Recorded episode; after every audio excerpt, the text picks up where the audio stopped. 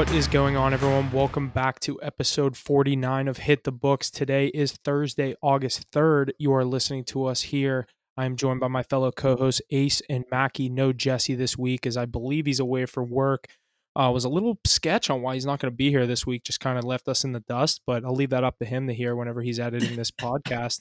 Um, I'd like maybe a little bit better of an explanation next week, but we'll get into that later. I'll hand things off over to Mackie. Mackie, how have things been with you?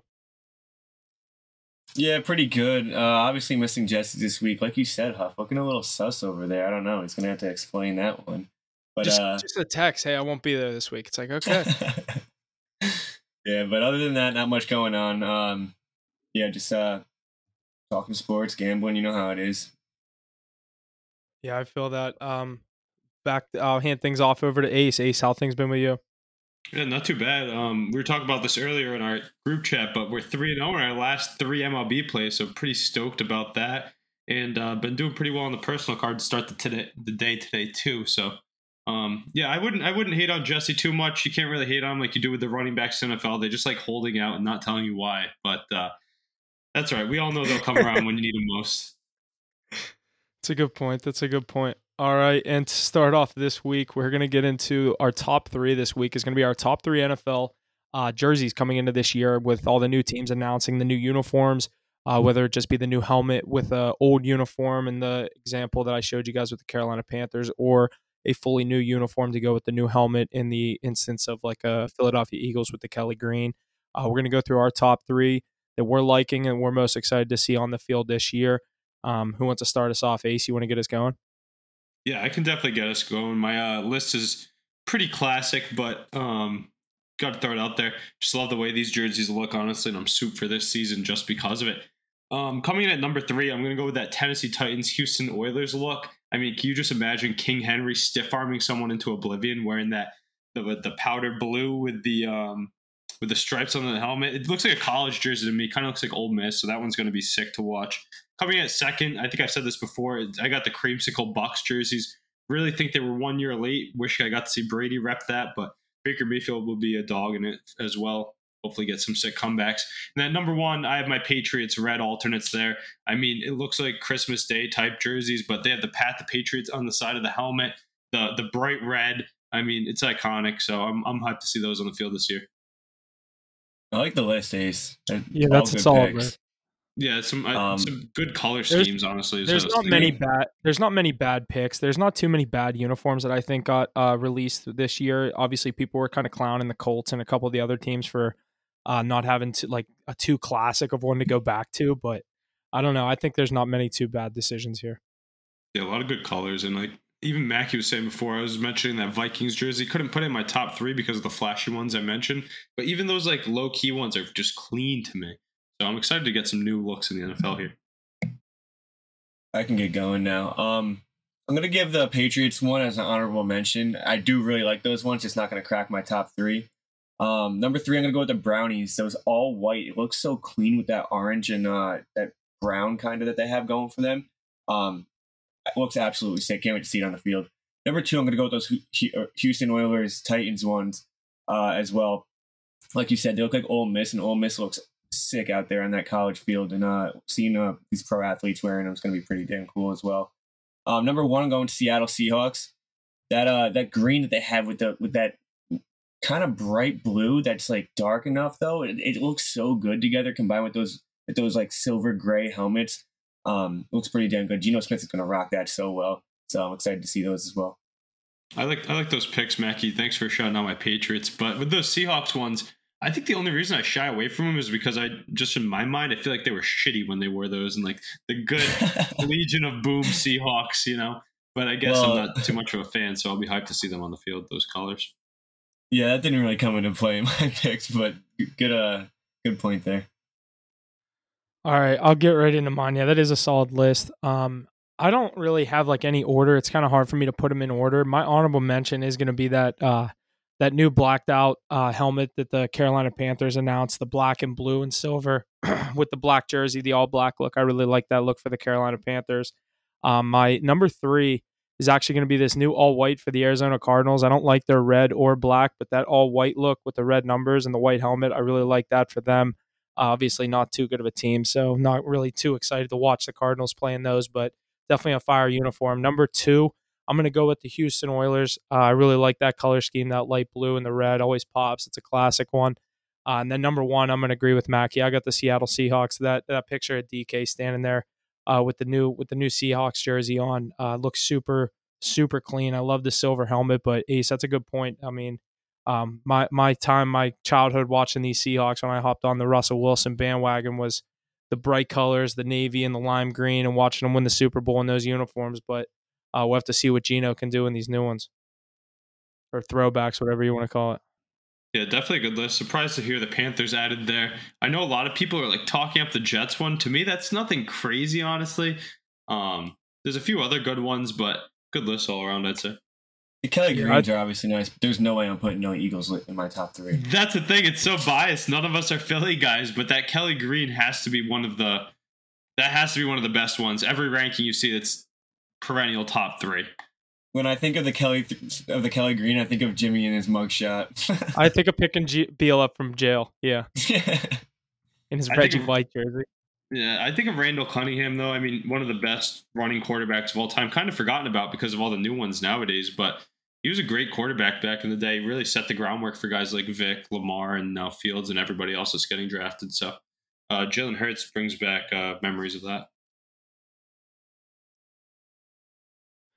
All right, and we will jump into the NHL. A couple quick points here, a couple of free agency, uh, or one free agency point, and one um, other thing to touch on. We had Vladimir Tarasenko is signing a one-year deal with the Ottawa Senators.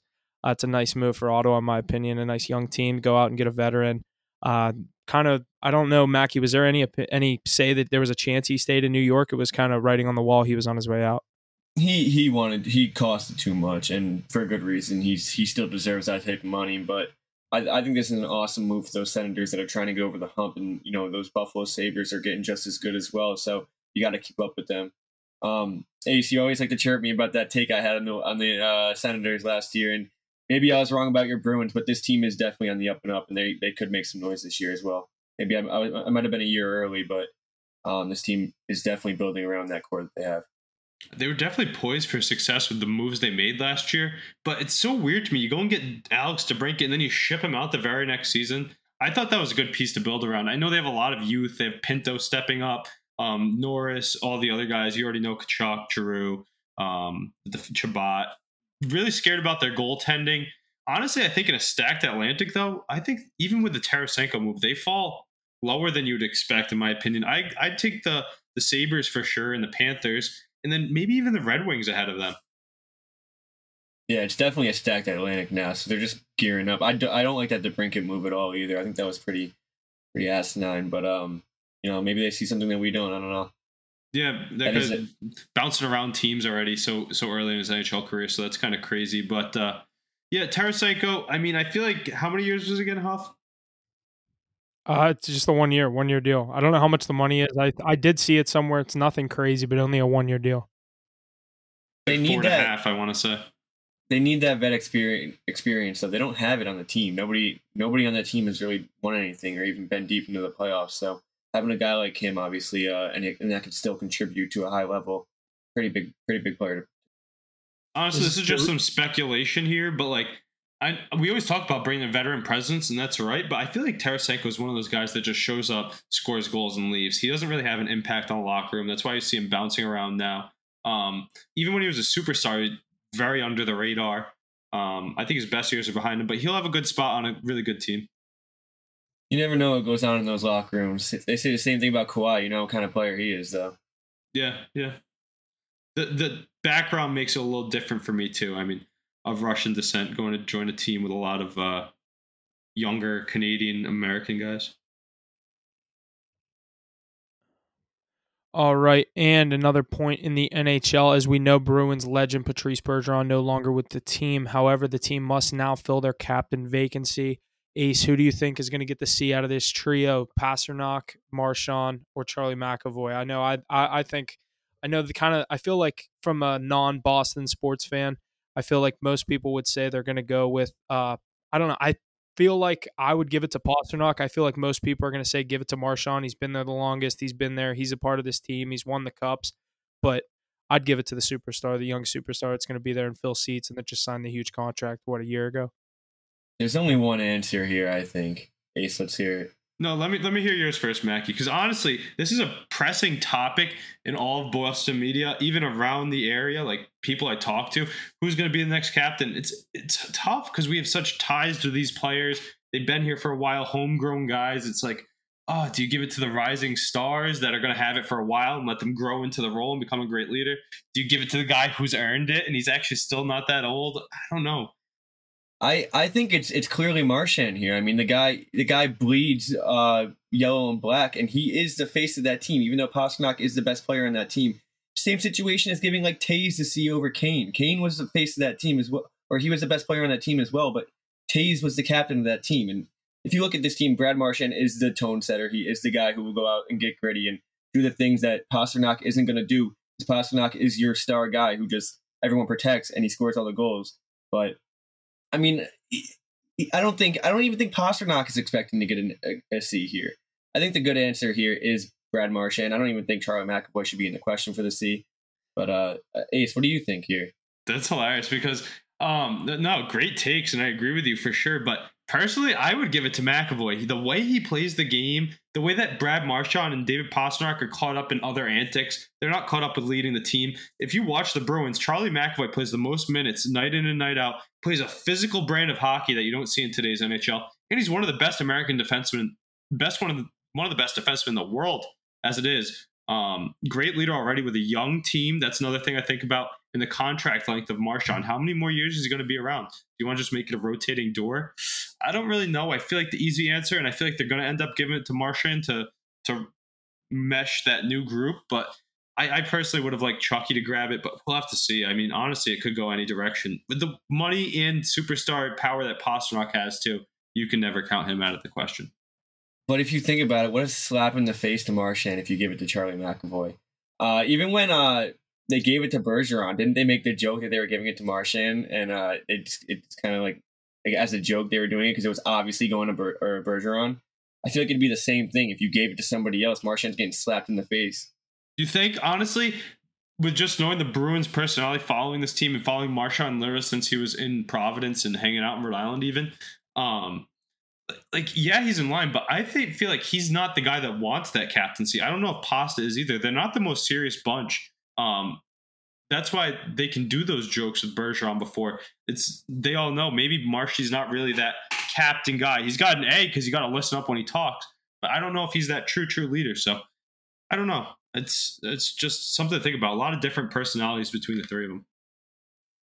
I'm I'm pretty interested to see where that goes. Obviously, like I said, I think I think I'm glad Mackey actually came out and said it because that's exactly what I thought. Is most people are going to say you have to give it to Marchand. He's been there all these years, but I don't know. I think I, would probably lean Pasta, but it, it's tough to say. I feel like there's not really a wrong answer with those two, but I don't know. I, I don't know. Do, does McAvoy really have a chance for it? Do you think?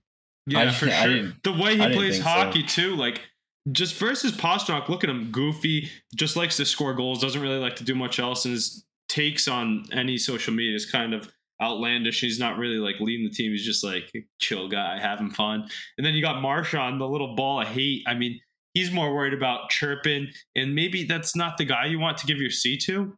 Just personally, you, you don't tone, want you don't man. want your he's captain. Not, he's yeah. not chirp. I don't think he's chirping to chirp. He chirps in good situations to set no, a tone, change the pace of a game. That's exactly what a captain does. He doesn't lead by example. I'm just saying the way that McAvoy plays the game on the ice compared to the other two, that's a leader by his play style, in my opinion. He's yeah, always that guy. Yeah, so I don't but, think uh, uh he's not a bad C. I just think that there's. I, I, would give it to him third out of the three. Personally, with a, an original six franchise too, I don't want that revolving door of okay, Marchand's got it for two years now. Then who's it going to? I want kind of want to groom someone and let them come into that role. You see a lot that of was kind captains. Of, that was kind of my logic. Is how much longer is Marchand going to be there? Like, if you make him captain right now, what is it? Three more years? Like, yeah, max? three, three or four more years. I was going to say, how old is he? How many years do you guys think He's he has? Probably like thirty-two. He probably has like five NHL years left at least, but he has three like elite years, I'd say. Yeah, but you can still be a captain when you're not elite. Yeah, I mean, we'll just see. I, I mean, with Marchand, I mean, with Pastrnak and McAvoy, they just signed those big deals. They're both there for eight more years on the books. It'll be interesting to see. I'm, I'm excited. I feel like you can't go wrong in any direction. Yeah, absolutely. I don't think you can go wrong at all, but I just, uh, yeah, I just think it's a slap in the face to Marchand. But I, I, I don't know how he how he looks at the situation. So, um, gonna be interesting. All right, we will shift things over to the MLB, where we will start off with our MLB power rankings for the week of July 31st. Was that Monday? July 31st? Yeah. Already in Correct. August as we move into the final two months of the MLB regular season, starting to shift towards uh, playoffs and starting to shift towards who these who's going to lock up these divisions. Mackie, you want to go through our power rankings for this week? A little bit of movement here this week. A little bit of movement. Yeah, definitely. We're seeing a new face in here. So we got the Atlanta Braves, obviously coming in at number one, most dominant team of the decade, in my opinion. Um, Baltimore Orioles playing incredible baseball, coming in at two. Rays down at three, uh, up from the up from the four spot from last week. Even though they're kind of staggered at that spot, they're uh, they're playing some good baseball still. Dodgers coming in at four, and the Toronto Blue Jays, and the new face, at coming in at five, edging out teams like the Astros, the Reds, uh, Rangers. So uh, they get the edge there. How, what do you guys think about this? I was Astros pissed that my Astros got snubbed. I was pissed. I've been wanting them in the top five for so long, but it's it's a, a right a righteous wait, right? Because Yordan and Altuve they just just came back and they're already mashing, and then you got Verlander, which we're going to touch on. I mean, this team's getting healthy and they're getting good and they're bringing in better faces. That's not a team you want to see come playoff time. They're getting hot too. I, I I mean, if they keep it up, I can see that. I can't see them not being in it next week. Um, they're right there. They're knocking on the door. But I just I couldn't. I, I I'm not. I also don't really love the Astros. I you guys I've said it multiple times. I'm not too high on them this year. But getting Verlander, getting Yordan back, getting Jose Altuve back, teams coming back together and they're coming back in into a championship aspect. So, um, that pitching they, staff they, nowadays too. I was talking to you about the guy JP France. He's he's come onto the scene. He throws seven innings and allows less than two every week. And then you have Framber Valdez dropping the no Javier. no no. Verlander back. You have Hunter Brown, the rookie. I mean, the list goes on and on. That team's loaded. They're primed for a run. But the crazy thing is, let's not take away from the fact of the team that's leading the division, who's not in our top five, the Texas Rangers. They just added to their team pretty heavily too and they just keep winning. I hit them both on the run line yesterday. Parlayed that one. That was nice. But that's nothing, also why nothing. I didn't. It's also why I didn't really want to throw the Astros in there because I didn't think the Rangers deserved it. But you're not. They're still sitting behind them in the division, and it's, it's not even like they're coming up from like a ten game lead that they had. I mean, I guess in the beginning of the season they had a, a bit of better of a better lead, but they're both playing pretty staggered baseball right now. So some of the same baseball. So I didn't want to put the Astros ahead of them just yet. Um, I, I think they take over the division in the next few days. So uh, we're, having a different conversation next week probably. But um, yeah, those Astros are getting really good, and we know what they can do when they get dangerous. Absolutely. If you've been high on those Blue Jays that just got in, if you want to touch on them real quick. Yeah, that, I I was riding them that past week, so I was definitely profitable on that. That series against the Dodgers, I think I took them uh, two out of the three games. and I think they ended up losing one that I didn't take. So I was uh, pre- I made out pretty good. They were pretty heavy underdogs out there. I think uh, the one I got them first five plus 175. I loved that. And uh, it was the game they ended up just, I think they wiped them like 8 1 or something. It got kind of out of hand. I think the Dodgers ended up coming back towards later on in the game. But I'm right there with you. I think these Astros, we got to get these Astros in here. I think next week we're going to be seeing them. I got a future on them to win the AL Ace. I know you got them to win the World Series. So um, I actually ended up taking them last week to win the division plus 110 on DraftKings. So I'm kind of all over this Astros team. I have two futures on them. I'm really hoping to see them uh, take over this division from the Texas Rangers and seeing two of Mackey's aces go one to each team in the division. It's going to be interesting to see how this thing comes down to it. Yeah, it's funny to see teams like the Diamondbacks really slipping out. The Giants are sitting in the playoff spot, and then one team that's going to be kind of lurking and just in the Braves' shadow is those Phillies. I I know I've been quiet on them a little bit lately, but I was I've been high on them all year. That's a great team. They just added Michael Lorenzen too, so I mean I think they're going to make a run, and that's a team you don't want to see in the NL. I mean, imagine you get the Phillies and the Braves in in a, an early round matchup. That's not something the Braves want. if I'm the Braves, I'm not scared of anything. Didn't they take them out last year? Yeah, but I think this Braves team is just different this year. Valid. I mean, the pitching might skew towards the Phillies in a series. No, no way, no way. I don't know. Who's how do you stack up one through three? I also am not a big fan of Aaron Nola, so I'd go Zack Wheeler, Wheeler one, um, Aaron Nola probably two, and then you go Ranger at three. No, they just brought in Lorenzen though. I, I just, I'm, yeah, I don't, I don't think you put him in the top three. Um, Strider just tops them all off right, right over on the other side. Uh, Brett Elder's been a little worse these past few days. You obviously have Charlie Morton as well. I don't know. Braves have options, man. Phillies, no, I, Phillies I, really I, I, obviously lean the the Braves, but for a team that is it Bryce? I thought it was Brett.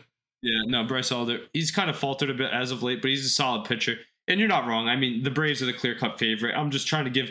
If you see someone in the playoffs, I don't think you want to see a divisional foe that's seen you a lot throughout the year. Um, they just beat you last year. That's a narrative in your head too. So I know that the Braves are heavily favored, but that, I'd rather see the Giants or the D-backs or the Reds if I'm if I'm Atlanta. Oh yeah.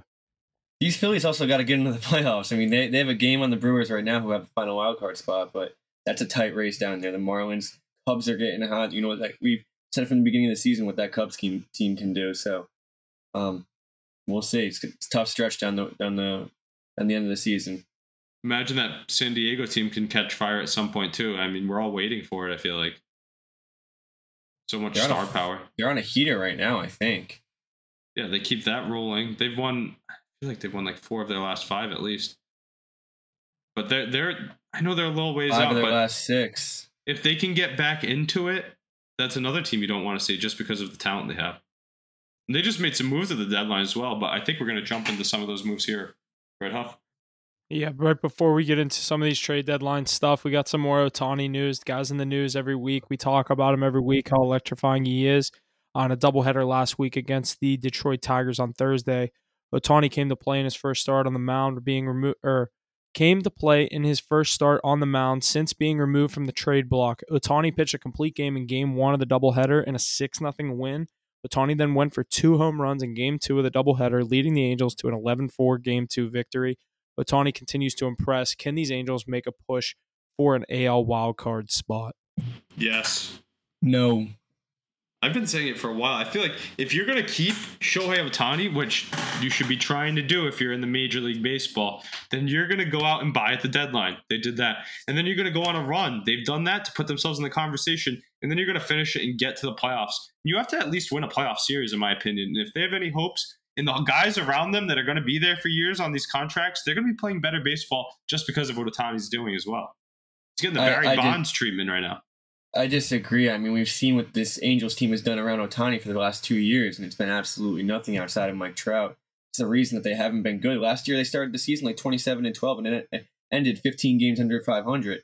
Um, they're sitting in a tough spot right now. You have the the Rays, Astros, and Blue Jays that are sitting in those wild card spots right now, and even your Red Sox are right out right outside of there. So I don't see them even hopping the Red Sox in the first place, and I think the Mariners are even going to hop them, who are tied with them right now. So I mean, there's a lot of teams over there that are better than the Angels, in my opinion, and I just don't think they're going to get over that hump just because they have the best player in the world. Baseball is not like that. No, I agree. I don't think they get in, but I think they have a chance to get in. I think they might push at the end of the season too, especially with the way Ohtani plays. I mean, he pitches too he's gonna he's gonna get be like get on. They're gonna get on the ride and see if they can make the push. But I think that AL East is gonna beat beat itself up a little bit as well. So might see some of them falter. But with the Astros and Rangers, one of them occupying one of the wild card spots, it will be tough.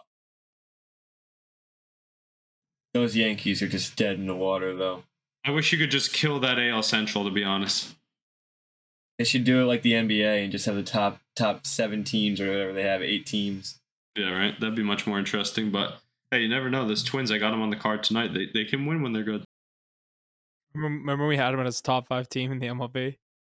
They should be with their staff though. Like, look at their pitching staff. It's actually disgusting. Yeah, I, I just I don't. I feel like every time I take them, they'll be up like three one, and then their bullpen bullpen blows a game. I feel yeah, like every time I take them. Duran and the rest of the staff in the back end is what kills them. But with Pablo Lopez, um, Joe Ryan, Kenta Maeda, I think they have a few other good guys as well. I mean, it's a good Bailey Ober, I believe. It's a good staff. Yeah. I thought it was Bradley Ober. It might be Bailey. Yeah, but you know, you know baseball names more than me. Yeah, Byron Buxton's the one that's cost him though. His injuries and late season has not, He's not been playing something. tonight. I have him in fantasy. Yeah. He plays like one out of every four days. Yeah, it's crazy. And he's such a big prospect with a great tool set, but he can't put it together for some reason. Injuries hold him back. And uh isn't what's his name? Gallows there, right? yeah, Gallows batting like 180 over there. I was gonna say, like yeah, he's th- terrible. they have pieces that just their names that they pay don't ever do anything. Carlos Correa. No, he's Another guy. Tigers. Haven't heard. Is he? I was gonna say I haven't heard his name in two years. Is it is he, is he on the Twins or the Tigers? Either Yeah. way, he's underperforming. no, Baez is on the Tigers. Correa's on the Yeah, yeah, Twins. that's what it Those is. players are very, very uh, much the same person, though. They're underachieving players who are overpaid because of one year. Yeah, Yeah, Yeah, I wouldn't say I wouldn't Yeah. say one year, but they had a few good years, got paid, and they stopped stopped practicing. I they're guess. not the centerpiece of a team. You put them with no protection around them in the lineup, and they can't produce.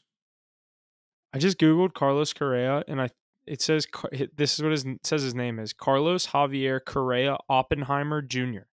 Oppenheimer. Uh, He must have seen the movie early on. Let's drop the bombs. That was corny as fuck. Dave. Yeah, that was tough, Mackie. All right. All right, here we go. It's- Getting into some of these trade deadline moves. My Pittsburgh Pirates had a couple of sells as usual, trading first baseman Carlos Santana to the division rival Milwaukee Brewers in exchange for short top, shortstop prospect Jhonny Severino. The Pirates then sent first baseman Ji-Man Choi and pitcher Rich Hill to San Diego for three prospects. Um, I was cool with all three of these moves. Santana, he just decided to finally start playing baseball for us a couple weeks ago uh, find, at least got some kind of offer for him. I don't know. There was kind of rumors that we weren't going to get much for him, and I mean, one prospect. I don't know anything about this guy, but um, Ji-Man Choi, same thing. I think he played 25 games here, and Rich Hill, he's 43 years old. We were not going to the playoffs, so you knew he was on his way out. So, um, same same thing, same situation every year with the Pirates at the trade deadline. Just kind of get the expectations up throughout June and July, and then sell, sell, sell in August. But um, we'll we'll we'll see what ends up coming of this. I, the, like I said, these three guys aren't. I don't think are any part of our future in any sort of way. No, and you know what's crazy to me is that this was being presented as big time news. I'm like, I mean, this is a great move for the Pirates. They're getting free picks for guys that don't matter, but these That's pieces saying, aren't even going to do much. Rich Hill will help the most out of all of them, but the other guys are just bench players. I was gonna say I think Choi's gonna go there. Maybe maybe bat like I don't know. He didn't. He did nothing for us. He's always hurt. Yeah, and the, look at look at the guys you have coming up. You're a young team; those guys aren't a part of the future. Get them out, bring in the assets. Why not? That's why when they signed Choi this year, I was so confused because then they brought in Santana. It was like, what do we need two big first basemen for? Like that you're paying all this. I mean, they're not paying a lot for him. Pirates don't pay anyone a lot, but yeah. So Pirates moving on from a couple guys. Like I said, I, I agree with that. Ace, get rid of the guys that aren't going to be around for the foreseeable future, at least. Thank God they're not. couple- Um, Huff, I was just gonna say, thank God they're not getting rid of the young guys like they did before. I know that was in free agency. I was gonna, so. I was gonna say. Usually, we were the ones that g- we trade all the young prospects. Now we're like, yeah, you can have Rich Hill for a playoff run. Have fun. Yeah, Like, like, enjoy that. yeah, Rich have fun Hill's with just just Dick for if Mountain's make it to falling the off a cliff this year. I'll tell you that. Will he They be a can make it starter to- there? Are they going to put him? Like, what are they going to do? No, well, he might start in the regular season, but if they make it to the Spot playoffs, he's start, coming out long of the relief. Bullpen. Yeah, he's coming out of the bullpen in the sixth, seventh inning. That's- I was gonna say all he'll they be a need. six, No, seventh I don't. guy. I don't think here. that. I think he's the type of guy that comes in when one of your your middling starters has a tough start, and you're like, we're gonna turn the page quick because these playoff sh- series are pretty short. We're gonna give the ball to Rich Hill, who can get us from two to five, two to six, without a worry. Trusting, trusting him for four innings is tough, man. not He's even having that. very good Not even year. that, Mackie. You know these back-to-back series. If you're getting blown out early in a series, if you can get in, right, and you can just hand the ball over to Rich Hill to eat innings, you save your bullpen for the rest of the series. Yeah, big time, big time. That's what they're thinking here, but I don't. I don't think the Padres get in anyway. Yeah, cheap buy, but um, yeah, I don't know if I'd be going after him, but The only thing I saw was one of the prospects we got back. Jackson Wolf is a West Virginia alumni, so I always love that. yeah, bring him back home to that same uh, mid-Atlantic area. Yeah, same area. right up the mon. All right. and a couple of the trades that we already touched on, the New York Mets have officially entered a fire sale, trading both Max Scherzer and Justin Verlander before Tuesday's trade deadline. Scherzer was sent to the Texas Rangers, and Verlander is headed back to Houston, where he won the World Series in 2019. They also dealt Tommy Pham to the Arizona Diamondbacks as they embrace a full rebuild. Mackie, I heard something Cohen said. Uh, we're looking for 25, 26. 25 is a little early, but 26 is more realistic. yeah, see, he didn't say that. Scherzer fucking said that. He went to a pro- press conference on the Rangers and aired out everything that happened in a private meeting. So Scherzer can go fuck himself with his 4.01 ERA and he paid $43 million. What a scumbag, man. I hate him. I actually do hate him. He's not even that good. He had a terrible season this year. Um, you pay you pay the man $43 million and he puts up a 4 ERA. You got guys, you got minimums, rookie minimums that are putting up way better than that. And then he's going to go to the Rangers, and I or he's going to go to the yeah, he's going to go to the Rangers, and I hope he shits the bed. But uh, you know, whatever, it's whatever. I'm not. I don't. I don't hate that we just did all this because realistically, we weren't getting into the playoffs anyway. If you guys were watching that game last night, it's a story of the entire season. Um, it, it, I don't think Cohen's wrong for for what he did. And if you heard about Francisco Lindor's press conference, he's he's all in on it. He's he said he came here to win, and if they're not going to win this year, buy and, and just rebuild for the next year or two. I mean, you have the core to build around. These two pitchers that you're getting rid of, they're 40, they're 40 years old and you're paying them $43 million. So by the time you're actually going to get to be competitors again, they're going to be too old to even make that much of a difference anyway. So I, I like I like it. We're getting prospects. Um, I, I can't I can't complain. I really can't complain about this, and we'll see if it works out. You know, for the Mets, so it probably won't work out. But uh, I, I just don't like what Scherzer did. You're airing out you're airing out some business that you just have no business doing. Honestly, I love the fact that they were so quick to pull the plug. You're right; those guys are aging veterans, and they're they need to be on a win now team. Regardless of your hate towards Max Scherzer, pretty scummy thing to do. We all know we're going to be watching him in the playoffs. He's going to be towing the rubber in Game One uh, of whatever series we see him in. Him, I think you give it to him over Eovaldi just because of his uh, success. However, I mean, I like the other moves. Tommy Pham, Mark Canha, David Robertson. Those guys are all parts of winning teams, but that's elsewhere. Let's pull the plug on this and really reset it. You have a lot of guys already that are up making their rookie debuts this year that hopefully can pan out. Guys like Brett Baty kind of letting you down, but uh, you restocked the system. I mean, letting you down. I, I expected more from him early on, but more of a platoon. He's young. Let him let him get into it. That's I, what I'm saying. He's not. I like that they're retooled their farm system and they're giving these guys some time to work out the kinks now, but they threw in the towel pretty freaking quick. I just remember six months ago we were talking about is this team a World Series contender? Two months ago we were talking about is it them or the Phillies getting back in the playoff race, and now it's are the Mets getting the number one pick. They just, they, yeah, they just they just never got there. The team never came together. It was there had to be something deeper than what we what we could see because obviously that roster is what it is, but I like all those moves except for David Robertson. I don't I didn't really like dealing him, but um, you know, we're just looking to, it towards the future now. At this point, there's nothing else to it. Yeah, he he's he's not even your long term closer. He was just a stopgap with Diaz out for the year. Um, who really gave that team life coming in. But I, I like the moves by the Astros. We touched on that before to get Verlander. I like the move by the Rangers to match it with Scherzer. I think Scherzer went first though. I believe. Yeah, yeah, yeah.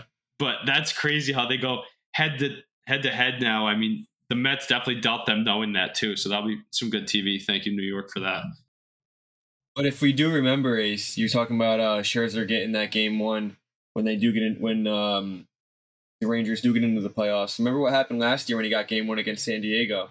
Got lit up in game one, and then they had to go to deGrom for game two, who they wanted to save for the for the uh, for the first for the first round after the wild card, but they couldn't. They had to go send him in game two and he did win that game because Degrom's actually a good pitcher. But you know, Scherzer, uh, you're gonna give him the spot, and he's probably gonna get lit up again because that's what he's been doing all year. So we'll, we'll see what the Rangers do. I think but if you're the, if you're the Texas Rangers, you haven't been around, you haven't been relevant in this long. You go and get a name like Max Scherzer. That's a good move, especially for a team looking to get over the hump. We talked about last week. Who's gonna go get that guy? The Rangers and Astros both went and got that guy. Like those are two of the biggest names in baseball you could have gotten at the deadline. Yeah, I just, I mean, you're going to give the game to Scherzer because it's Scherzer and you just went out and got him, but I think you're better off giving it to a vet that's been there and the team trusts and Eovaldi. team knows. He's brand yeah, new too. Yeah, probably. probably. But he's a playoff performer. Ace. Yeah. Wander, Wander Franco, two run shot, top of the first, no one out. Oh, let's go. Those Rays at plus money every night now, and those Yankees so overrated. And I hate Gerrit Cole. That guy stinks. I can't. I just can't. He's, he's the one guy I can't bet against. He just gives uh, up home runs, man. He gives up home runs. He truly does. It. The hard. I mean, the faster they come in, the faster they come off the bat. If you hit it, it's gone. Ask Rafael Devers. I say it all the time. Watch, he's going to give up two runs in seven innings, but the game's going to be two nothing after seven innings. I was going to say, I was going to say the Yankees. Well, McClanahan on the other side too. That's a good matchup. That's what I'm saying. That's what we said. The Yankees won't score. This could be the final score, like three nothing Rays. I mean, Ace, the Rays, Red Sox fell apart today, man. It was a big Yeah. game. West Coast trip. I I mean, it was Kutter Crawford day though. That, this was the one game of the series you didn't see me put him on the card. So, I mean, I, I didn't expect much with him on the mound, but it was really the bullpen that blew it. He had a good good outing, five innings pitched, Yeah. five Ks. But Three nothing. Yeah. Just blew it up. you got to be able to hold that. But I think after what back to back games that went to extra innings, that bullpen's pretty uh, beat up, especially on the West Coast trip. But Red Sox team is going to be, if they play better than 500 baseball the rest of the way, I'd be surprised. But get a lot of get a lot of healthy guys coming back soon, which will be nice. Absolutely. And a couple of the other moves, a team that we talked about maybe needing to go out and get another arm was the Baltimore Orioles. They did just that, trading for uh, St. Louis Cardinals starting pitcher Jack Flaherty. Uh, and some of the other teams that bolstered up at the deadline include the Marlins, Phillies, Padres, Angels. Um, overall, who would you say got are the winners or the biggest winners and losers of this year's deadline? Gotta say, you gotta say the Astros are up there for the winners. Um, I don't know, Ace. Let me hear. You, I I, I know you don't like those Angels, and I agree with the take you had about them making the playoffs earlier. But for making moves, they got Lucas Giolito, Reynaldo Lopez, and C.J. Cron, Randall Grichuk. I mean, those are good pieces to add in. No, I think Grichuk went to the How- Marlins actually, but C.J. Cron as well. How like how good do you think those pieces really are? They're just gonna take make a mediocre team a little a little less mediocre. I mean, Giolito, re- C.J. C.J. got? Cron. Uh, Giolito's probably the third best pitcher that was dealt at the deadline. behind Scherzer and, and uh Yeah, Verlander. yeah. I don't think. I mean, Those I are think he's big got names. a four six. I He's a got bad year. 4.6 No, ERA. bad year, but like you know how pitchers can be. He's not that old. He has he's had great years previously. I think that's a good guy to add for the future personally too. If you're gonna lose Ohtani, you might as well get Giolito. But um yeah, CJ Cron's like one of the few three hitters that's been sent around. I liked what the Marlins did. They made those low key moves with they bring in Josh Bell. They brought in I like Jake Burger. Jake Burger from the White Sox, and they brought in Yeah, they David went- Robertson. They just went out and got hitting.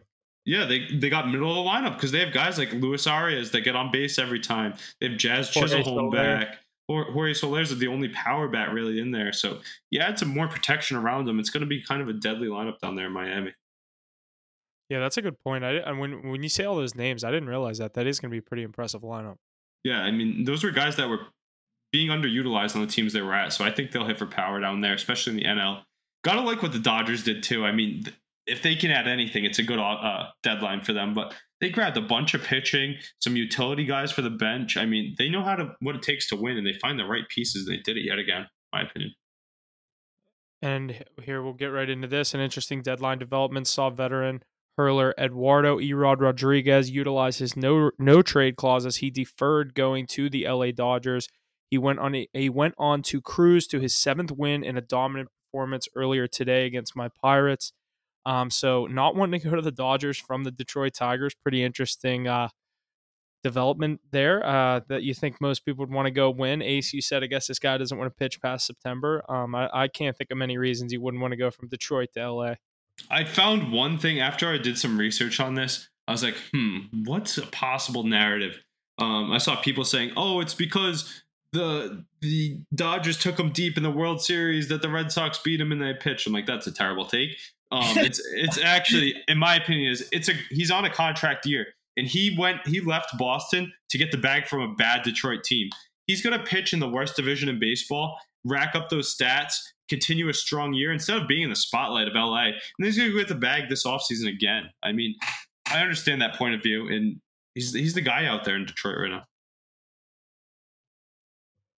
Yeah, I, I mean that, that is a good point. I didn't really think about that because he'll probably just sign with another ass team for way too much money. Or someone even like the Dodgers. Someone's going to overpay him because he's he's pitching well. I mean, the stats don't lie, and he passes the eye test as well. But imagine you go out to LA, you got to play like all those teams like the Padres, the Diamondbacks, the Giants. Not only that, you're in the spotlight a lot, and you're in a playoff push. You can only hurt your stock, in my opinion. Yeah, he's in a shitty division, just racking up stats right now. Yeah, I mean the AL Central. I mean, where else would you want to pitch right now? Exactly. And last night we had Framber Valdez throw a no hitter on Tuesday in a 2 0 victory against the Cleveland Guardians. He faced the minimum 27 batters and threw the fewest pitches of all time Yeah, he had one walk, I think. Yeah, I was gonna say it was one walk because they had um They I spin forget the double play. They had to have Yeah, or that's thrown out a second crazy. or something. The 27 It batters. sucks, he, he did it with the fewest pitchers in the modern day baseball as well. That's pretty crazy. I mean, he's efficient and night in, night out, but he doesn't have great stuff either. He's just, like I said, efficient pitcher. And a no no from that, he's pitched to contact well. He's really good. I ch- I try to be on the Astros every time he pitches, and last last his last start I got burnt and I made up for it last night. I take the Astros probably the most out of all of us. I just think that's such a good team. And now that, like I said, they're healthy now. That lineup, you have uh, Kyle Tucker's playing great baseball. We don't talk about him enough, but they have him. They have uh, Altuve and Yordan, like we always say. They have that young shortstop from Rhode Island. Can't think of his name right now, but they've they've good guys all throughout the lineup. Who? And that Pena? pitching staff, even deeper. Yeah, Jerry Pena, Rhode Island guy. But um, yeah, Framber Valdez is the three, right? He's the It's three on crazy, the staff. dude. It's it's insane. Just that pitching staff. Him, Javier. You said JP France. Now they got Verlander back. Like Hunter Brown. Hunter Brown. Yeah, that's that starting five is gross. And then you look at the bullpen, it just You gets even it. better. Pressly's it pitching well down too. You gotta cut it down in the playoffs. So who you giving the one, two, and three to? JP France, the young guy, he's been a reliever before in his career, but he is out Framber's in that top three for sure. He's left-handed you too, which probably go helps. Verlander, Framber, and you go Javier. I'd go. Is Javier left-handed? Mm, no, he's a big No, righty. All Oh, yeah, that's what I'm saying. It's gonna be yeah. It's Framber's the only lefty. He'll get that second start, and then I bet you go with Hunter Brown towards the end, just because he's like the the higher pedigree starter over France. Even though France France goes seven innings every week and gives up less than two, that's crazy to me. But he doesn't have the strikeout totals. The mustache will be out there in the playoffs, though. Mustache goggles, come on. Now a message from a partnering podcast. Farty! Farty, come here, boy! Farty! Hey! Oh, what? Are you trying to tell me something, boy? What? The Black Lincoln Collective podcast? What? BLCpodcast.com? And Twitter? And uh. YouTube? Farty! Thank you so much! Good boy. Good boy, Farty.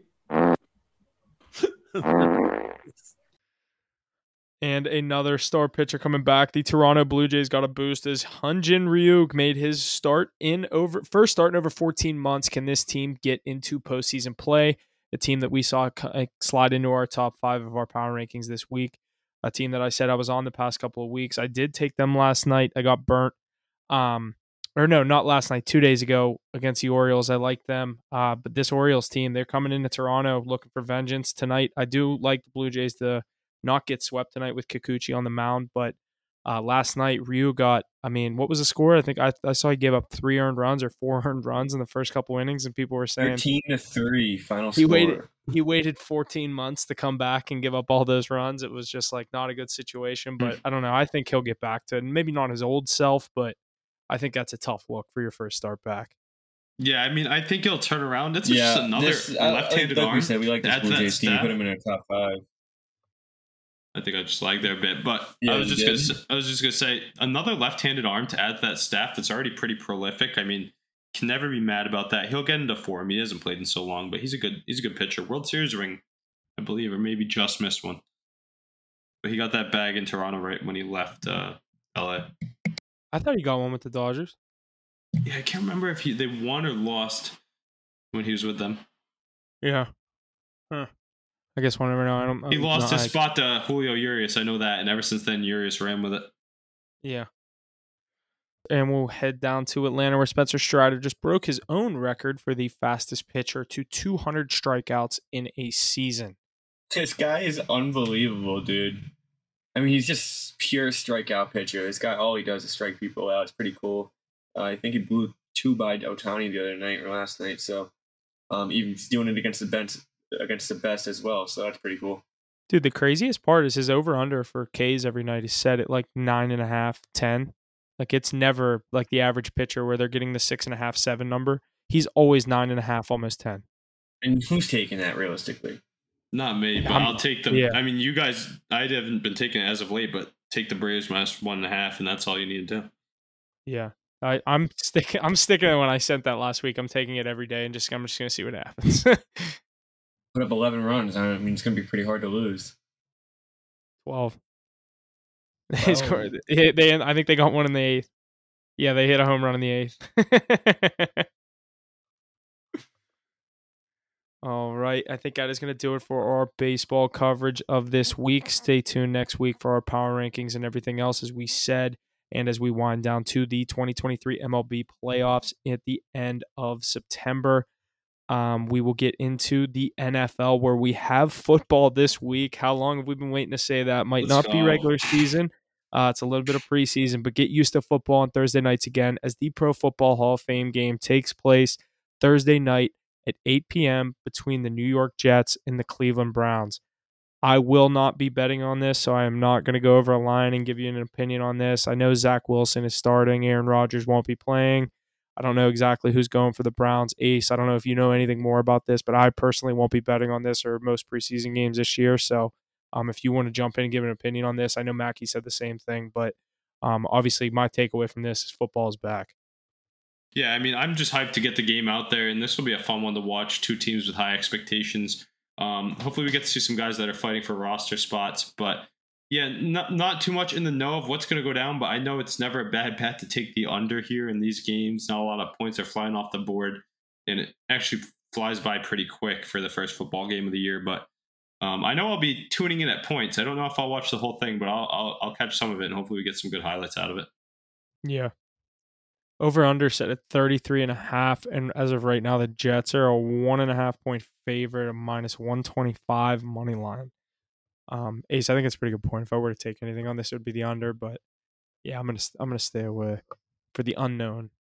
Yeah, definitely might be a live bet type thing if I find the under really being a low. Like if someone scores a touchdown on the first drive and it goes to like 42, that yeah, I'd take that.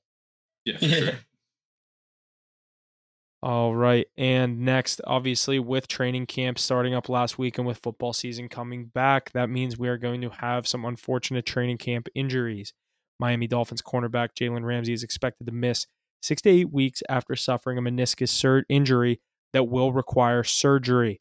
And the next one is the big one that we've all been talking about. Bengals quarterback Joe Burrow suffered a non contact calf injury to his right leg at training camp Thursday.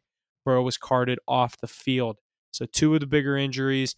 Jalen Ramsey, first year in Miami. Uh, we were all excited to see what he adds to that already elite team and defense. But a Super Bowl, the public Super Bowl pick is the Cincinnati Bengals, and Joe Burrow just went down with a calf injury. He's had the leg issues in the past. I'm not sure if it was his right leg or right ankle last time when he had the issues, but I don't know. I feel like it's the second or third time we're hearing about Joe Burrow with a calf injury, and not a good look whenever he's hopping off the field at training camp. Yeah, you know what TJ Watt's doing out there in Pittsburgh right now? He's practicing hitting that exact spot, so that when it comes Doing time, calf raises. Get, That's what he's yeah, doing. Get Joe Burrow out of the pocket and out of the game, maybe. You hate to Yeah, see it though. that's- I mean, he's sucks, consen- consensus number two quarterback in the NFL, and uh, primed for a big season, looking to make that leap, maybe get his first ever ring. And tough start for it might put them a bit behind schedule in a tough division. A tough division. You got those pesky Steelers that hate to have losing seasons. The Browns have high expectations. They have Lamar Jackson with a fully loaded Ravens team as well. Am, am I wrong? Did he get hurt last year in training camp? Oh, Burrow. No, he didn't. But It if you guys do year. remember, the Bengals started 0 2 last year, and they came back and ended up like a 12 and 5, whatever their record was. So, um, a, a slow start to them isn't really the worst thing in the world. We've seen it before. And like you said, they have the second best quarterback in the league. So if anyone's going to bounce back from it, it is going to be this guy, aside from Pat Mahomes, obviously. Um, I, I wouldn't get too worried. I think even if he misses a game or two in the regular season, the Bengals will be fine. They'll see themselves in the playoffs. That's all they got to do is get to the playoffs, and they can pretty much beat anybody. This could be a nagging injury for these these Bengals fans. I'd be Those worried. Yinzers I hope, don't don't they? Maybe. Lucky for him, he's a wish- pocket passer, so he'll be able to get back to form sooner rather than later. I was gonna say, yeah, he's not trying to break anyone's ankles out there. So, um, and then amidst the, the crazy NFL running back market, superstar Jonathan Taylor has officially requested a trade from the Indianapolis Colts. Who do we see going after and landing this expensive running back, or do we see him staying put in Indy? Um, some interesting comments made by Jim Irsay at training camp. I don't know if you guys heard this. He goes, "If I die and Jonathan Taylor's out of the league, no one will remember either of us." uh, tough, tough situation. You never want to hear that from your boss or your owner or whatever it is in, in the workplace in the NFL. I don't know if I'd ever want to hear someone say that about me. It's a pretty Mhm. tough, uh, tough thing to say. But uh, if I'm Jonathan Taylor, I'm trying to find the fastest way out of Indianapolis as possible. What an absolutely crazy remark! And if you've if you've seen a picture of Jim Irsay recently, he looks like he's about to croak any day. So Oh, he looks like a, he looks like he just sits in his house and does coke and meth all day. Like he looks like he has serious drug problems. maybe that has something to do with it. But then again, Jonathan Taylor asked for sixteen million dollars in the midst of this su- of this running back lockout that that might go on soon. So that was pretty crazy for him as well. After a though- shit year, well, he was injured, but everybody's mean, injured you're- when they're playing you're- bad.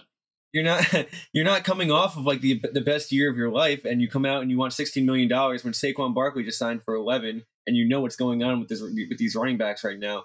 Um, I I don't think I I don't think he's he's going to play for the Colts after all this, but I don't think any team is going to give him sixteen million dollars right now. I mean, I, I think the entire I think the entire NFL is is agreed on not paying their running backs an absurd amount of money. I personally I just think don't think Jonathan Taylor is the guy to go out and get 16 million. Like if there, if you were to He's tell me one- one of these, Mm, one of these he's running worth backs it more than big- those other guys. He's younger. He, he had think one good Saquon's the year, guy it was two chance. years ago.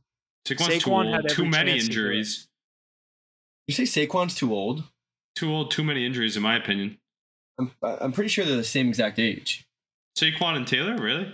that's what's wrong with the running back market. They all you play three years good and you're hurt and overused. Yeah, well, no, he didn't play Sa- three years good. He played one year good. Saquon's been hurt, been injured multiple times though, even dating also- back to college. I also feel like a lot of the Saquon, like yeah, he's had the season ending, uh, the knee injury or the ankle injury. I forget what it was, but there were certain times Saquon's rookie and s- second year, I feel like he was just sitting out games because it was the Giants and that team was in a tough spot. yeah, maybe maybe you're right, but yeah, it is tough. I mean, if I'm McCaffrey? an NFL GM, I'm not paying any of them. Like I'm not giving McCaffrey the only one I'm paying million. is Bijan give Robinson. That's why you're signing him with that first round pick. Yeah, But it's I don't know. I was going to say like McCaffrey's not going to get that money. He 16 million. He can't even give you 16 games a year. Do you remember last year though when Jonathan Taylor was out? Who was the bum that came off the bench after they traded Nyheim Hines and he rushed for over hundred and had a few Mac? Is touchdowns? it Marlon Mack? No, it wasn't. It was somebody I'd never heard of. I gotta look it up. Oh, I know. Oh my god, yeah, this is going to drive me nuts. Colts running Um, backs, 2022. He was a no-name guy. Mhm. Deon Jackson. Dion, yeah, that's I would have never guessed that. No. yeah, I would never guess that. Do you remember that though? I think it was when when he started being a late game scratch a lot, Taylor and Deon Jackson. Let's see, he had a game where he rushed. It might have been someone else even. Who was who was their schedule? Let's see. AC, you were right, by the way. Jonathan Taylor has two years on Saquon. Yeah, Ace, while he looked this which is up, I saw, important. I two, saw it's a- someone two say- years is a lot. Yeah. yeah, it is, especially as a running back. I saw someone say, um, it was like a it was like a meme of Anthony Richardson at a press conference, and it was like, so what position are you going to play this year? And he goes quarterback, running back, fullback, wide receiver. Just basically him playing every position. He is an athlete too. I'm sure they'd be happy with just 11 Anthony Richardsons on both sides of the ball. Doesn't matter even off an offensive line, you still can't catch him. yeah, but if I'm an up and coming player, say say I'm like 15, 16 years old, uh, fresh out of, or fresh in high school, the last thing I want to be right now is a running back. You you know that the, the the market's just for your future. It's just not looking good. If when you're that young and you're that athletic and you have the chance to go to a different position, I'm doing it. Know what I mean? Yeah, Yeah, absolutely. All right, and another offseason injury that we've had at training camp. Broncos wide receiver Tim Patrick tore his Achilles at training camp this past week. This is the second straight year that Tim Patrick has suffered a season-ending injury in training camp. Last year, tearing his ACL. I was really excited for him to get back with this new Broncos team with Sean Payton and Russ uh, and see what he's able to do. Still not having played a game with him, but looking like we're gonna have to wait another year on that. Um, so um, then, for the first time, the NFL will air a Super Bowl alternate telecast this season. CBS and Nickelodeon are teaming up to offer you Super Bowl 58 slime cast tailored for the kids. So, obviously, we've all seen the Nickelodeon broadcast of the wildcard games that we get every year. Um, we are finally going to get it for the Super Bowl.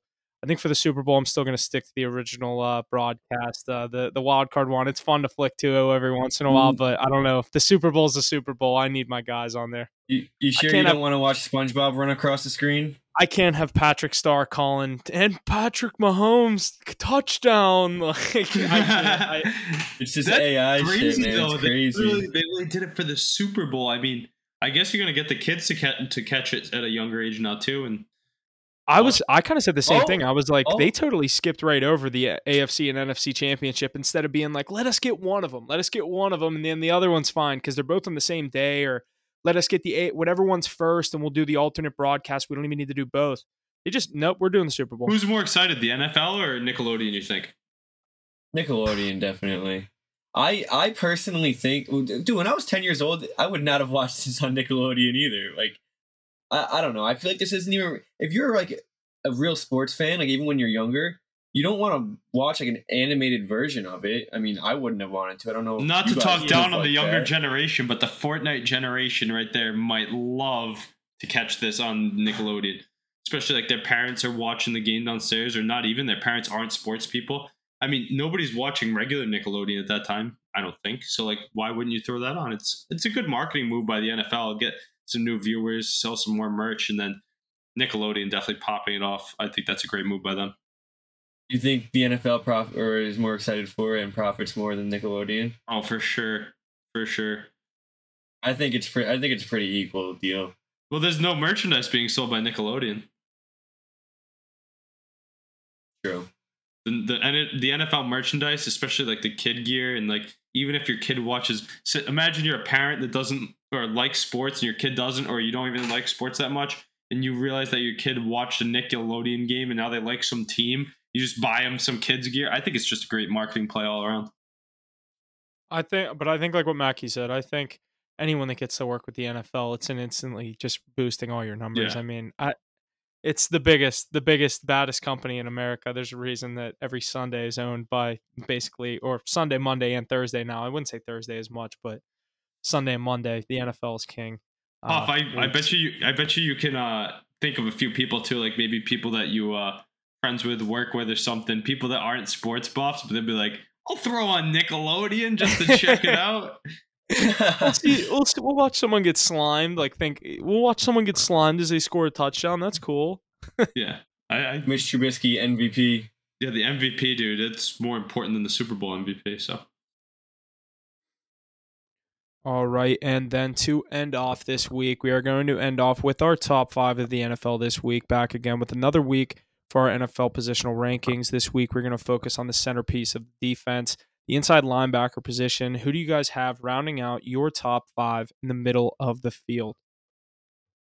I can definitely get us Some- rolling here. I'm I was excited just for gonna- this Someone one. wants to go here. I didn't see this in here until right now, so I need to make this list. Yeah, I'll no, you'll be able to get the names quick, and once you hear me rip through them, but I'll go with some shout outs first. Uh, Shaq Leonard, he should be at this list, but because of his injuries in recent years, he's kind of fallen out, but I think he'll get back there soon. And then Demario Davis, centerpiece of that New Orleans Saints defense, which could project them to win division, weak division.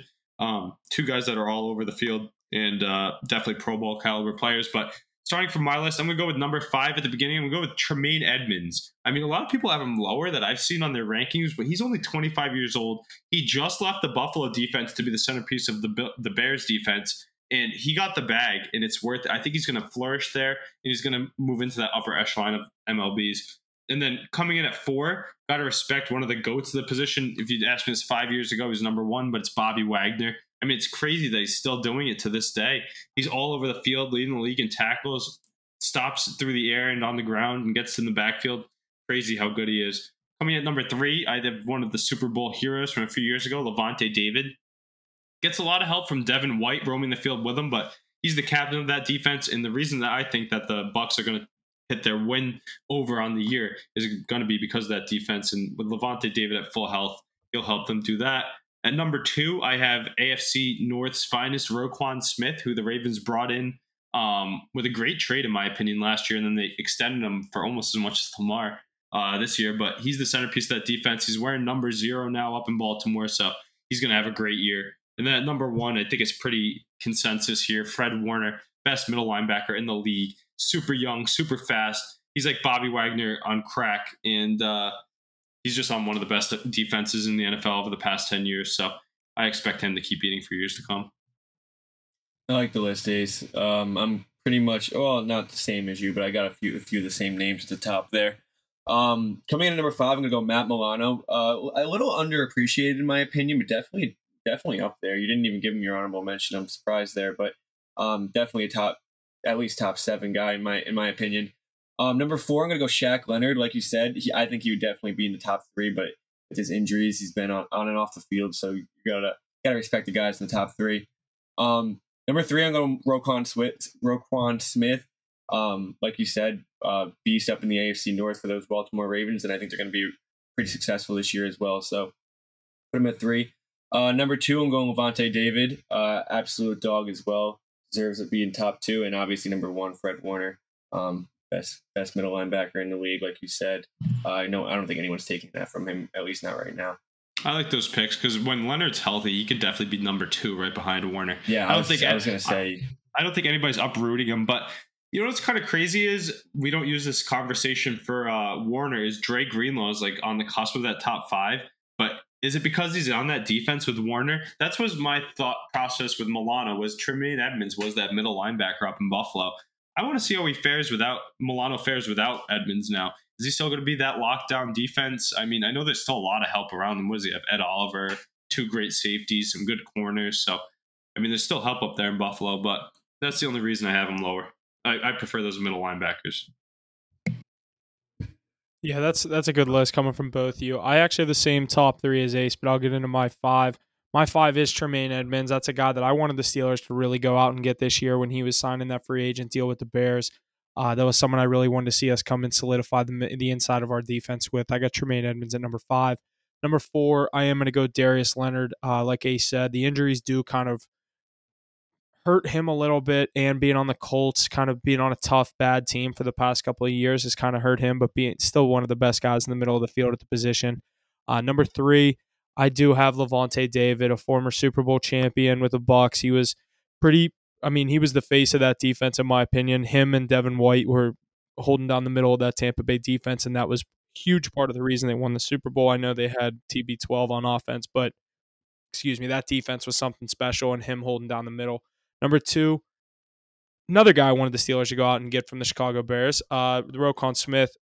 Like Ace said, goes to Baltimore. Uh, he's been hell of a player since Baltimore got him. He's the, I, I, my opinion, like the ideal Baltimore Raven, just a badass middle linebacker, come in and fill the shoes of some of the greats that they've had on defense throughout my lifetime. Um, I know I was at the Steelers Raven games, Steelers Raven game this year in Pittsburgh. I watched Trubisky literally throw Roquan Smith the ball twice. Didn't even really have to do much for it. I don't even think the one time he was looking, he caught it. So uh, Roquan Smith number two, and then the unanimous number one, Fred Warner, the guy out in San Francisco that's been doing it for a couple of years. Uh, San Francisco, they just breed defenders out there. The in the past, Ace we've talked about, or we've talked about in general, the Patrick Willis and NaVorro Bowman eras out there, and now, like you said, it's it's Fred Warner and Dre Greenlaw, and they just keep doing it and doing it. But Fred Warner is for sure the number one middle linebacker in the NFL, in my opinion. Yeah, what's crazy is a lot of these middle linebackers that we're talking about are all young too. Like Tremaine Edmunds, twenty five years oh, old. I didn't give an honorable mention. My honorable mention was Demario Davis. You said him too. I'm surprised you didn't uh, give Legion of Boom Bobby Wagner a shout out there. I want to. I want to. I just. I don't know. I feel like he's so slow now. People are waiting on his downfall. and It's just not coming though. Like he puts up so many tackles and he affects sacks, forced fumbles, interceptions. It's crazy how he's still doing it at that age. These other guys are all mid twenties. He's in mid thirties. Yeah. Super Bowl champion as well, but um, yeah, Demario Davis, he was really good. A few other guys on the outside that can't think of any. I mean, nobody. Your buddy up in Pittsburgh just got paid like he's a top five middle linebacker. Well, he's out. They're out. I mean, that's outside. So like, that's, oh, he's outside. Yeah, him and him and Water on the outside. Who's so Edwards those inside? Ed, those Ed rushers just get paid. You have an Edwards inside. Who it is? Um, what's his name? I'm blanking right now. Who'd we sign? Spillane. Sp- Spillane's gone. We signed that Cole Holcomb. Like that's our that's always our hole is our middle linebackers. We always have good edge rushers and good D line. Our middle linebackers are always our weak link. Let me see who our middle linebacker. It's crazy to look at the the style of play middle linebackers play with nowadays in the NFL too. You remember back even 10, 15 years ago when we were growing up, Brian Urlacher, Ray Lewis, even Luke Kuechly and Patrick Willis, they were these huge guys that would stuff the run, plug the A B gap, whatever. But now it's you got to be a versatile linebacker with some speed, get sideline to sideline, cover those rushing quarterbacks. It's really important in today's NFL. I miss the era of Brian Urlacher and Ray Lewis smacking people across the middle, though. Yeah, I know what you mean. We just the Steelers inside linebackers position depth chart is actually kind of a joke. Uh, Cole Holcomb and Elandon Roberts at the starting. spot Landon at Roberts, Kansas. ex Patriot Super Bowl champion. And then uh, behind them, guy we just signed from New York is that Kwon Alexander. So that's our that's our top he was good. He's just old. this year. He was a Tampa Bay Buccaneer. But I, I mean, I think I have a better uh, linebacker group than you. Mackey's got Vander Esch down there. I think he kind of plays on the outside now, but he's not too bad. But I like Ja'Whaun Bentley. He's pretty slept on for the Patriots, and he's got that green sticker on his helmet now. And he's really moving up the upper echelon. He's going to get paid when his time comes. Yeah, that's the one thing the Steelers lack always is middle linebacker. I mean, even the years Devin Bush, like I don't, Shazier, ever haven't been able to fill Yeah. in Shazier. Literally, they thought so with Bush, and it's a long way fallen. Guys like Myles Jack falling out of the conversation now too. You usually He's see like him. we, he. I don't. He's not on our team anymore. We uh, we didn't re-sign him. That was a one-year deal, and he was like always hurt. And I don't know. The Steelers weren't too big on him, and I I didn't see us bringing him back, and I don't think they did. No, yeah, but Devin White. I mean, we talked about Lavonte David, but he overshadows Devin White. I think he's one of the best young linebackers in the league. Oh, he's he's he's probably my honorable mention. That's that I I should have thrown that in there. I don't know how I said his name and didn't put him in there. For a young guy, he's definitely he's probably one of the him Especially what he did in the Super Bowl run? Remember what he did for the Bucs in that Super Bowl run? Yeah. He's that new style where he can cover guys like Lamar Jackson who roll out of the pocket. Um, Kenneth Murray out on the Chargers. That's another good mention we can give as well. Um, That is a good one. One else really popping into my mind here, but There's some young guys. The Jaguars have a couple young linebackers that were really good last year. Uh, that, but like they have a lot of good like that. Josh Allen, he's an edge rusher. Um, your buddy guys I want to say they're fellow AFC North guy, JOK, a lot of people think he has a potential to shoot up the rankings as well. Not too bad. yeah. But uh, yeah, a lot of good names nowadays. I like those lists, pretty consensus. So uh, definitely see those guys come the season, and we'll get back to you with outside linebackers, I believe, next week. Yeah. I'll, Huff, you'll get a hometown boy up in that ranking.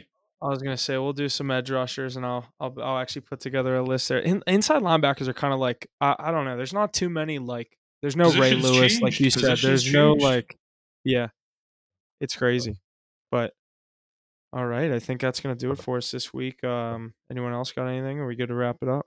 I was just going to touch on a few uh, highlights. We mentioned that UFC 291 last week. Justin Gaethje coming ahead with a win over Dustin Poirier. That whole card was a nice one to watch. I know Hoff had some good sharp bets on that. Um, so definitely let us know when you have those picks. We'll we'll post them up for you and uh, definitely talk about them. Got some more UFC got fights coming down the pipeline. Got some more bets coming down the pipeline though. I'm excited for that O'Malley fight uh, in just over a couple weeks here in Boston, so that'll be a good one. And then in other news, we had that Team USA women's team almost getting edged out of the next the round of 16 in the Women's World Cup, which is crazy because they're the biggest favorite of all time. Mackey Jinx my win last week. That's all right. They still got in. We're getting better odds now in the next round, so be ready. Ride Team USA. They're gonna bounce back. Um, I'm not even gonna lie. I ended up betting that, and I was like, "Why did I bet this?" He said it was gonna win. Like I literally was so mad at myself because he jinxed it, and I still took it. Well, I also I thought it was the gold medal game. I didn't realize it was a damn preliminary game, so that was also the difference. And uh, I thought it was like a full game, not a, like a regulation time.